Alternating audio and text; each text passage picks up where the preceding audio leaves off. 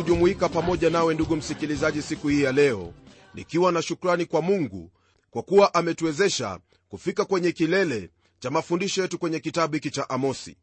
Kitabu hiki cha amosi kimetufundisha mengi tu hasa kuhusu jinsi ambavyo twahitaji kuyaishi maisha haya tukiwa na ufahamu kuwa katika yote tunayoyatenda iwe kwamba ni mambo ambayo ni wazi au mambo ya siri mungu anayaona na kwa kila tendo ni lazima atatuhukumu kwalo.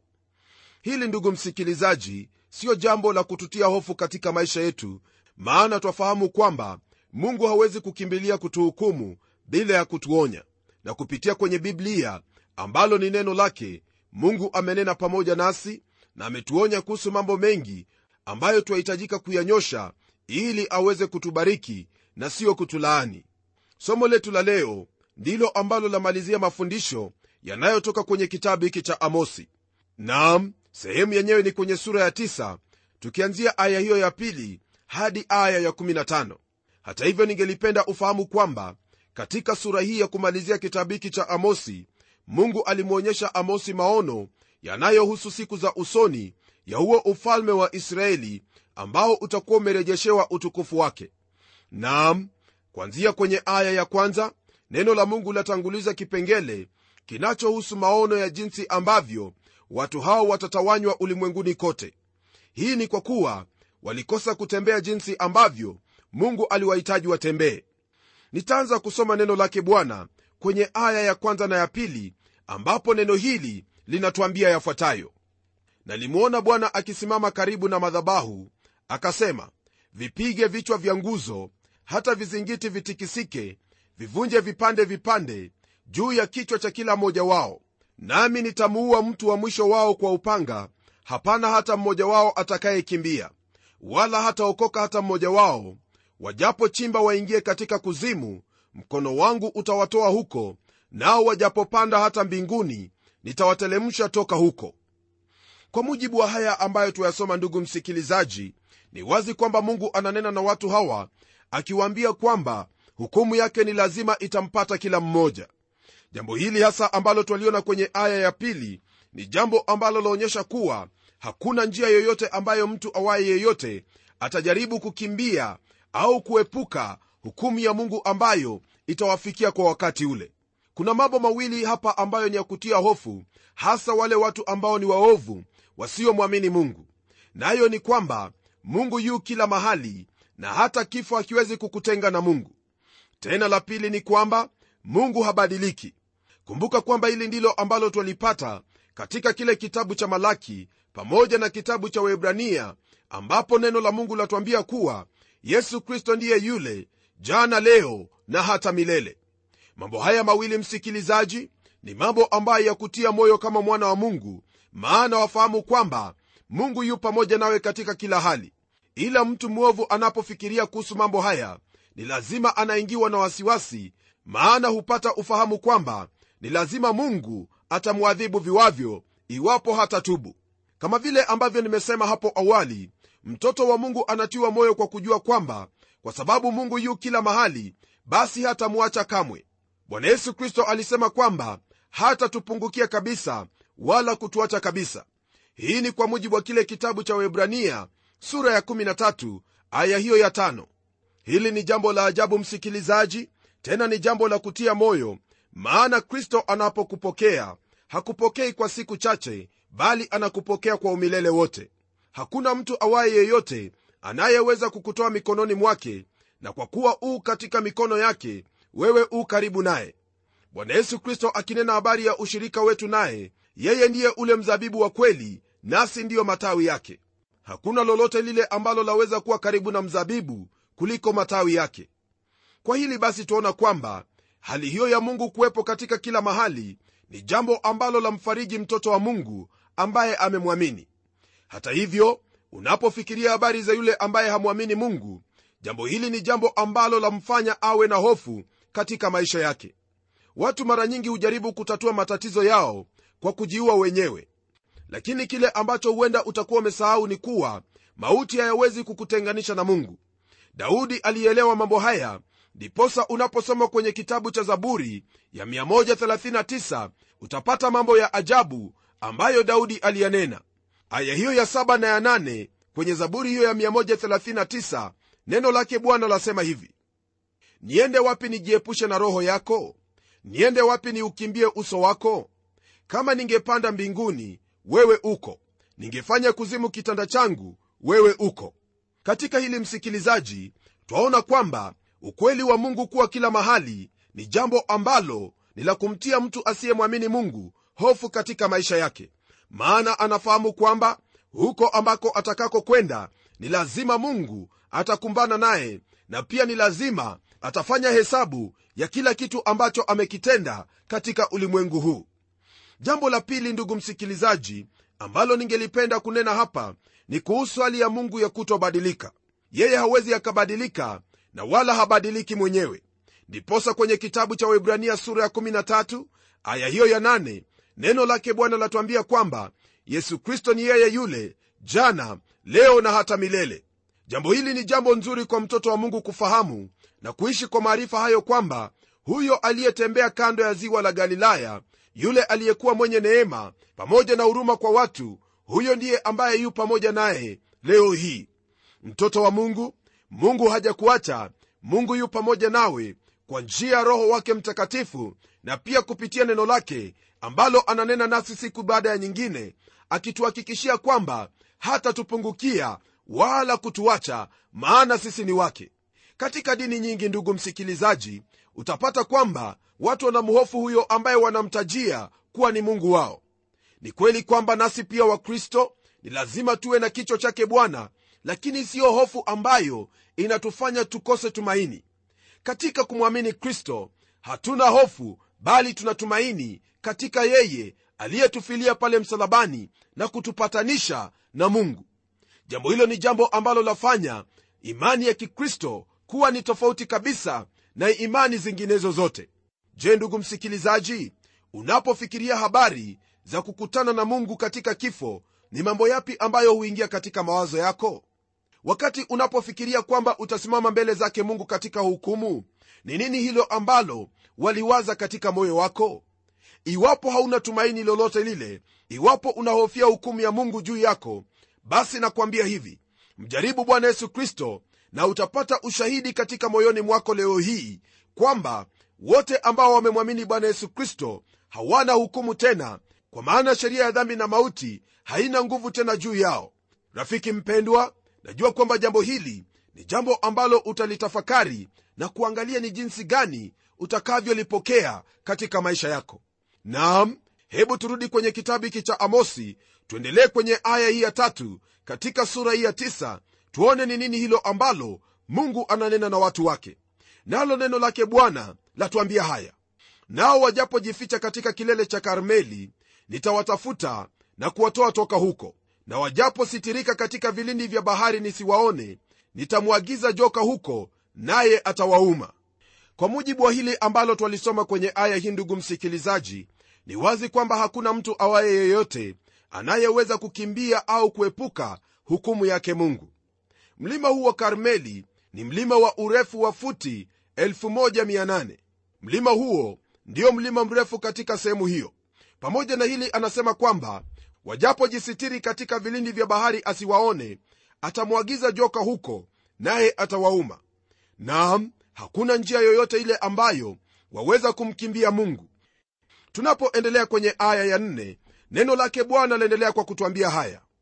Nao wajapokwenda hali ya kufungwa mbele ya adui zao nitauagiza upanga huko nao utawaua nami nitawaelekeza macho yangu niwatende mabaya wala si mema hili ambalo twalisoma hapa ndugu msikilizaji ni jambo ambalo latuonyesha waziwazi kwamba mungu kama vile ambavyo alikuwa amesema hapo awali kwamba hatawapita kamwe na hivyo ndivyo ambavyo anafanya kwenye sehemu hii. Naam ijapokuwa watu hawa watakwenda mbele za adui zao ili waepukane na mauti huko neno la mungu lasema kwamba atawafuata huko kwa upanga. Ni kama vile ambavyo mtu anavyoruka toka kwenye kikaangio na kuanguka kwenye moto. Haya yote ndugu yangu mungu hayafanyi kwa kuwa hakuwa amewaambia wala hakuwa amewaonya lakini alikuwa amewaonya kusudi wayaache hayo mabaya waliokuwa wakiyatenda ili mungu agairi yale ambayo alikuwa awahukumu kwayo. Lakini walimpuuza huyu mtumishi wa mungu na kwa sababu walimpuuza ilikuwa ni lazima mambo haya yote yawapate kwa kuwa mungu ni mungu mtakatifu na wala hawezi kutenda hilo ambalo si takatifu na haki.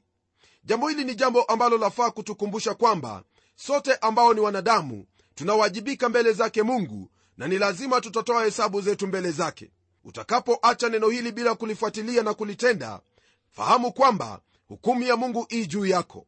Lakini ukiacha njia zako mbaya na kugeukia neno hili na kufuata jinsi ambavyo linakuagiza basi baraka zake mungu zitaandamana pamoja nawe. Kwenye aya ya tano rafiki yangu neno lake bwana laendelea kwa kutwambia haya.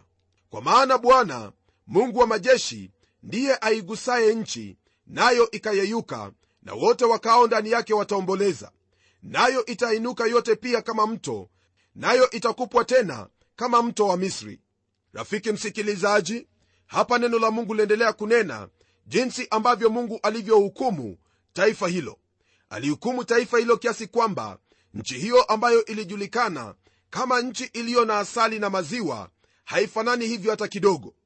Mungu alihukumu nchi hiyo na leo hii kile ambacho kinafanyika huko ni kupanda mimea kwa kunyunyiza na mvua huko ni nadra. Kwa kweli rafiki yangu dhambi huharibu siyo maisha ya wanadamu tu. Nchi pia hukosa baraka zake mungu kwa sababu ya dhambi za wanadamu. Kwenye aya ya sita, neno lake bwana liendelea kwa kusema hivi katika kitabu hiki cha amosi sura ya tisa. Yeye ndiye avijengaye vyumba vyake mbinguni na kuweka misingi ya kuba yake juu ya nchi.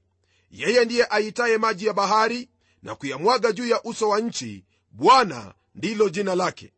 Kulingana na aya hii ndugu msikilizaji amosi kwa njia iliyo wazi kabisa njia maridadi na nzuri anawakumbusha watu hawa kuhusu uwezo wa mungu. Mungu hayuko tu kila mahali bali yeye ni mwenye uwezo kwa kuwa yeye ndiye mwenyezi yeye ndiye aliyeumba nyota jua na mwezi na yote yaliyo mbinguni pamoja na yaliyo katika nchi na chini ya nchi. Pamoja na haya ameweka kanuni alizoziumba tangu hapo awali na ni lazima kanuni hizo kufuatana kikamilifu. Hasa nina maana ndugu msikilizaji hakuna siku hata moja ambapo utakutana na bahari hindi ikiwa imekwenda kwenye sehemu nyingine. La hasha! Bahari hiyo huwepo mahali pale ambapo mungu aliiagiza iwepo. Vivyo hivyo nyota nazo hukaa sehemu hiyo ambayo mungu ameziweka maana mungu aliagiza ziwe jinsi hiyo. Hili ndugu msikilizaji ni jambo ambalo latuonyesha waziwazi kwamba mungu ni mwenyezi na tutafanya vyema kumtii katika kila jambo. Lakini mwanadamu daima yeye huwa ni kiumbe cha kushangaza. Maana sisi wanadamu ni viumbe vidogo lakini tu waasi kuliko vyote ambavyo mungu ameviumba amosi anawanenea hawa akiwauliza je mwafikiri kwamba mwaweza kumtoroka mungu huyu? Jibu la swali hilo la mara moja ni kwamba hakuna njia hata kidogo. Na kama vile ambavyo jibu hilo lilivyokuwa kwa wana wa israeli hivyo ndivyo ilivyo hata kwako wewe. Ni vyema kufanya amani na mungu na njia ya kufanya amani na mungu ni kumwamini bwana yesu kristo maana neno la mungu kwenye kitabu cha warumi sura ya tano aya hiyo ya kwanza linatuambia waziwazi kwamba basi tukiisha kuhesabiwa haki itokayo katika imani na tuwe na amani kwa mungu kwa njia ya bwana wetu yesu kristo.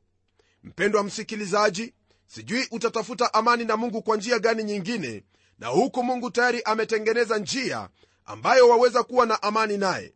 Tafuta amani na mungu kwa njia hii ambayo amekupa yani njia ya kumwamini bwana yesu kristo kwenye aya ya saba neno lake bwana laendelea kwa kutwambia haya katika haya maono ambayo amosi aliyaona kwenye sura ya tisa ya hiki kitabu cha amosi. Neno lasema hivi je ninyi si kama wana wa wakushi kwangu mimi enyi wana wa israeli asema bwana?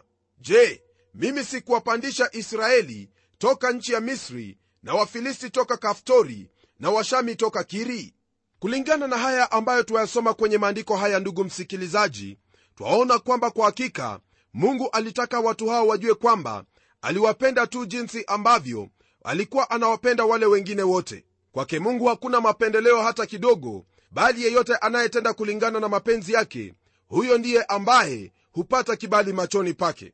Usisahau kwamba kwenye biblia kuna wale ambao hawakuwa waisraeli lakini walipata kibali machoni pake mungu kwa kuwa walimwamini mungu na kuyafuata hayo ambayo alikuwa amewaagiza.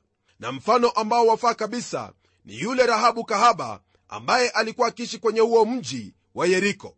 Kwenye aya ya nane, neno lake mungu liendelea kwa kutwambia hivi. Angalieni macho ya bwana mungu yanauangalia ufalme wenye dhambi nami nitauangamiza utoke juu ya uso wa dunia lakini sitaiangamiza kabisa nyumba ya yakobo asema bwana tazama hapa rafiki yangu. Neno lake bwana lanena waziwazi kwamba macho ya mungu yapo juu ya ule ufalme wenye dhambi naye atauondosha kabisa hata utoke kwenye uso wa nchi. Na kama vile ambavyo tumekuwa tukiona kwenye kitabu hiki ufalme huo wa israeli ulikuwa ni ufalme ambao ulijaa wenye dhambi. Naye anasema kwamba ataiharibu falme kama hiyo na kuiondosha toka kwenye uso wa nchi. Hii ikiwa na maana kwamba wakati ambapo mungu atawarudisha watu wake hadi nchi yao hawatakuwa tena ufalme uliogawanyika bali watakuwa taifa moja wakitawaliwa na yule anayeketi kwenye kiti cha daudi yaani bwana yesu kristo ambaye ni mungu aliyebarikiwa milele na milele. Tunapoendelea kwenye aya ya tisa, neno lake bwana laendelea kwa kusema hivi kwa maana angalieni nitatoa amri nami nitaipepeta nyumba ya israeli katika mataifa yote kama vile ngano ipepetwavyo katika ungo lakini hata chembe moja iliyo ndogo haitaanguka chini. Maneno haya ambayo tuyasoma hapa ni maneno ya ajabu kabisa tena ni maneno ya kushangaza. Watu wengi wamefikiria kwamba kuna yale makabila ambayo yalipotea. Lakini unapoangalia hapa ndugu msikilizaji utaona kwamba hakuna kabila hata moja ambalo lilipotea. Maana anasema kwamba hakuna hata chembe moja ambayo itapotea. Kwa hivyo ni watu tu ambao husema kwamba kuna makabila kumi ya israeli yaliyopotea lakini mbele zake bwana hakuna hata kabila moja ambalo lilipotea. Tunapoendelea kwenye aya ya kumi, neno lake bwana laendelea kwa kutwambia yafuatayo. Wenye dhambi wote katika watu wangu watakufa kwa upanga hao wasemayo mabaya hayatatupata nyuma wala mbele. Ndugu msikilizaji hapa neno la mungu latuonyesha jinsi ambavyo wenye dhambi watakavyofanywa mungu atahukumu kila mtu binafsi ambaye alikataa kumrudia na kutenda yale ambayo ni matakwa yake. Kisha tunapogeukia aya hiyo ya11 neno lake bwana lina haya ya kutwambia. Siku hiyo nitainua tena maskani ya daudi iliyoanguka na kuziba mahali palipobomoka nami nitayainua magofu yake na kuyajenga kama siku za kale. Rafiki msikilizaji jambo hili ambalo twaliona hapa ni jambo ambalo laonyesha waziwazi kwamba mungu atakusanya israeli na kuwarejeshea ufalme ambao utakuwa ni ufalme wake bwana. Amosi kwenye sehemu hii aliona jinsi ambavyo waisraeli watarejeshwa katika nchi yao baada ya dhiki kuu ambayo itakuja siku zijazo. Hii ni kwa kuwa neno hilo siku hiyo laongea hasa kuhusu siku za mwisho za israeli. Pamoja na hili kwenye kitabu cha matendo sura ya 15 aya hiyo ya 13 hadi 18 twampata yakobo akinena habari hizi hizi kwa lugha nyingine ananena kuhusu nyakati hiyo ambapo kristo atatawala katika enzi ya miaka elfu hapa duniani. Naam kwenye aya ya12 neno lake bwana liendelea kwa kutuambia hivi. Wapate kuyamiliki mabaki ya edomu na mataifa yote yaitwayo kwa jina langu asema bwana afanyaye hayo. Hili ndugu msikilizaji ambalo twalisoma kwenye aya hii ni jambo ambalo litatendeka mara tu wakati ambapo kristo ataanza kutawala katika utawala wake wa miaka elfu. Kwenye aya ya13 neno lake bwana laendelea kwa kutwambia hivi kwa habari ya haya ambayo amosi aliyaona kuhusu kurejeshwa kwa taifa hilo la israeli. Neno lasema haya angalieni siku zinakuja asema bwana ambazo huyo alimaye atamfikilia avunaye na yeye akanyagaye zabibu atamfikilia apandaye mbegu nayo milima itadondoza divai tamu na vilima vyote vitayeyuka. Kwenye aya hii hasa kile ambacho ningelipenda ufahamu ni kwamba huu ni ushahidi wa jambo ambalo nimesema hapo awali ya kwamba watu wa israeli watakapobarikiwa na mungu hata nchi hiyo itabarikiwa. Kutakuwepo na mafanikio pamoja na mavuno kutokana na lugha ambayo yatumiwa kwenye aya hii. Ndugu msikilizaji watu na nchi ni kitu kimoja ndiposa nilikuwa nimekuambia kwamba lolote ambalo watu wanalolitenda iwapo ni jema basi nchi hiyo itabarikiwa na iwapo ni ovu basi nchi hiyo ni lazima italaaniwa. Kwenye aya ya 14 neno lake bwana liendelea kwa kutwambia hivi nami nitawarejeza tena watu wangu israeli waliohamishwa nao wataijenga miji iliyoachwa maganjo na kukaa ndani yake nao watapanda mizabibu katika mashamba na kunywa divai yake nao watafanyiza bustani na kula matunda yake. Kwa lugha nyingine ndugu msikilizaji kwamba tendo la mungu la kuwarudisha watu hawa katika nchi yao litakapotendeka basi watakuwa na mwanzo mpya katika historia yao. Watakuwa makabila yote na lolote ambalo watalitenda mungu atalifanikisha. Kwa sasa kama vile ambavyo wafahamu wametapakaa kote duniani lakini siku itakuja ambapo watapepetwa katika mataifa hayo na mungu atawarudisha tena katika nchi yao na kuwafanikisha kama vile ambavyo amewaahidi. Kwa msingi huo anamalizia kwa kuambia hivi kwenye aya ya15 ambayo pia yatufungia mafundisho yetu kwenye kitabu hiki cha amosi. Neno lake bwana lasema hivi nami nitawapanda katika nchi yao wala hawatang'olewa tena watoke katika nchi yao niliyowapa asema bwana mungu wako.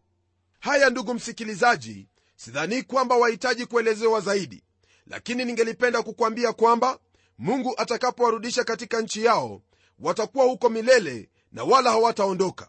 Haya ndiyo mambo ambayo mungu amesema kwamba atawafanyia watu wake. Atauinua ufalme wa daudi tena naye atakayekuwa akitawala hata kuwa ni mwingine bali ni mwana wa daudi ambaye ni yesu kristo aliyezaliwa huko bethlehemu katika nyumba na ukoo wa daudi. Jambo la pili ndugu msikilizaji ni kwamba israeli watachukua mahali pao katika mataifa ya dunia na watastawi kweli kweli. Pamoja na haya mataifa ya dunia yote watamrudia mungu haya yakitendeka baada ya kanisa kunyakuliwa. Jambo la nne nalo ni kwamba watayajenga maganjo ya miji yao na kuishi humo tena. Na la tano ni kwamba watakula matunda ya bustani zao na watakunywa divai ya mizabibu yao yani laana iliyokuwa juu ya nchi hiyo itaondolewa kabisa na nchi hiyo itakuwa na mazao mengi pamoja na amani ambayo itakuwepo wakati ule. Nalo jambo la sita ni kwamba wana wa israeli hawatang'olewa tena kutoka kwenye nchi ambayo bwana aliyowapa maana bwana amesema hayo. Lakini haya yote ndugu msikilizaji wafahamu kwamba bado hayajatendeka lakini yatatendeka. Huyo mungu aliyemuumba israeli ndiye atakayetenda haya yote jambo ambalo linatufahamisha kwamba ni lazima tujue kuwa mungu yu usukani na anatenda jinsi apendavyo mwenyewe. Kufikia hapo naamini kwamba umeyafahamu hayo ambayo mungu alikutaka uyafahamu kutoka kwenye hiki kitabu cha amosi. Na tuombe. Baba mfalme mungu wetu uishie milele asante kwa ajili ya fursa hii njema ambayo umetupa ili tufahamu na kujua kwamba wewe ambaye umeahidi ni mwaminifu na kwamba yote uliyoyaahidi utayatenda na kushukuru kwa ajili ya ndugu yangu msikilizaji maana ameyasikia haya na amejifunza kwamba mtu anapokuasi ni lazima atapata shida nyingi. Lakini anapoenenda katika mapenzi yako na kutenda hayo ambayo umemwamuru yeye hupokea baraka na fadhili kutoka kwako. Naomba kwamba haya mafundisho yatakolea katika maisha yake na atakutii katika kila jambo. Maana nimeomba katika jina la yesu kristo aliye bwana na mwokozi wetu. Amen rafiki msikilizaji mtii bwana katika yote nawe utakuwa mbarikiwa. Natazamia kukutana tena pamoja nawe kwenye kipindi kijacho ili tuingie kwenye mafundisho mapya ambayo yanatoka kwenye kitabu cha petro wa pili. Najua kwamba mungu ameandaa mazuri kwetu kusudi tuendelee kukua katika neno lake. Hadi wakati huo ni mimi mchungaji wako jofre wanjala munialo na neno litaendelea